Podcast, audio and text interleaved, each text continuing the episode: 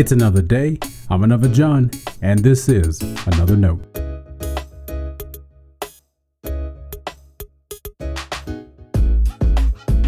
Today's edition of Another Note is titled Be a Mary Lou. Our scripture reference today is Psalm 119, verses 9 through 16. As always, may the Lord add his blessing to the reading and hearing of his holy word.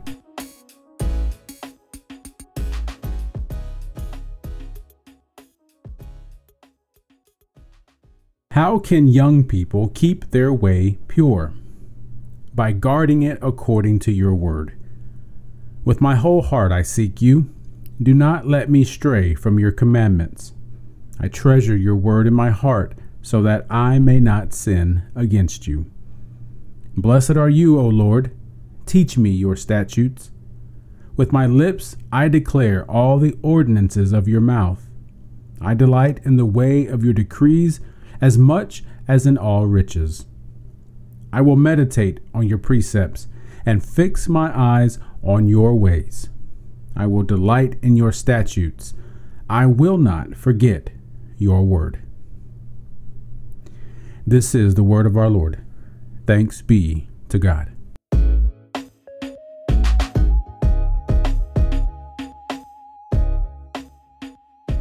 Psalm 119 has a nickname. As the longest psalm and chapter of the Bible, it's dubbed the Mount Everest of the Psalter. Most of its 176 verses point to the beauty of knowing God's Word.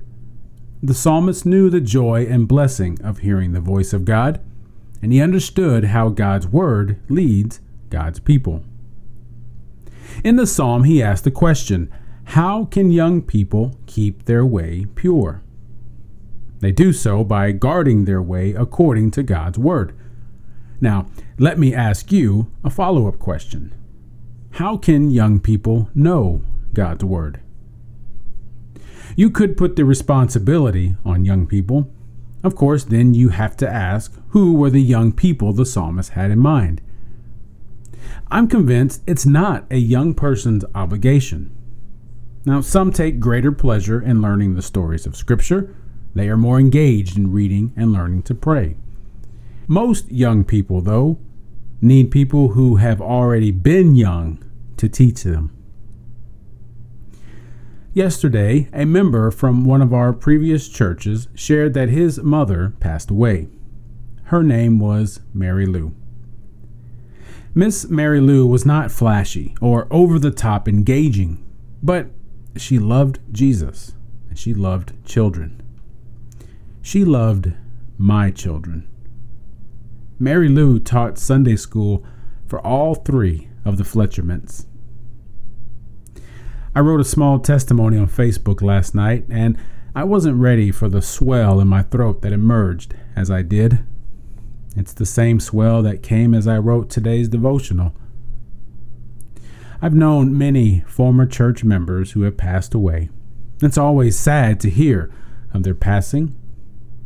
This felt different. Mary Lou taught my children how to love Jesus. I thank God for those like her in our churches.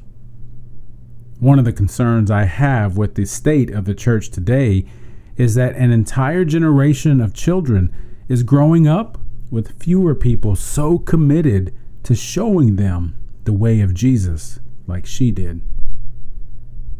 Mary Lou didn't only teach Sunday school. There were times she sat with the Fletcherments in worship. She always gave them a smile and loved hearing about their schoolwork and sports.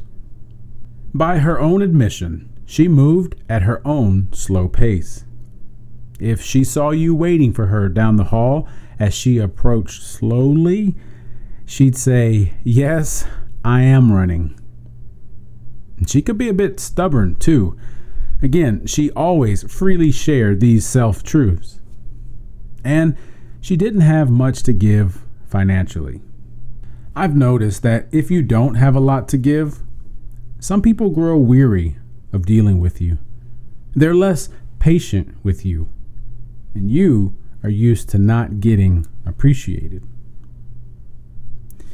Miss Mary Lou offered my family the greatest gift of all the love of Jesus.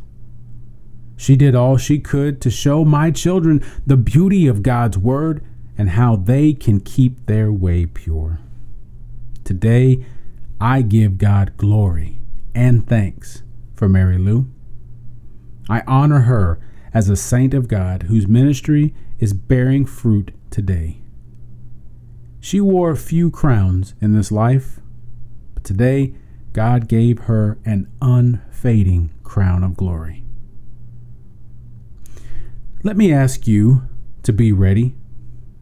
You may never teach Sunday school, but will you do all that you can to be a Mary Lou to the young people God puts in your life? Stay blessed.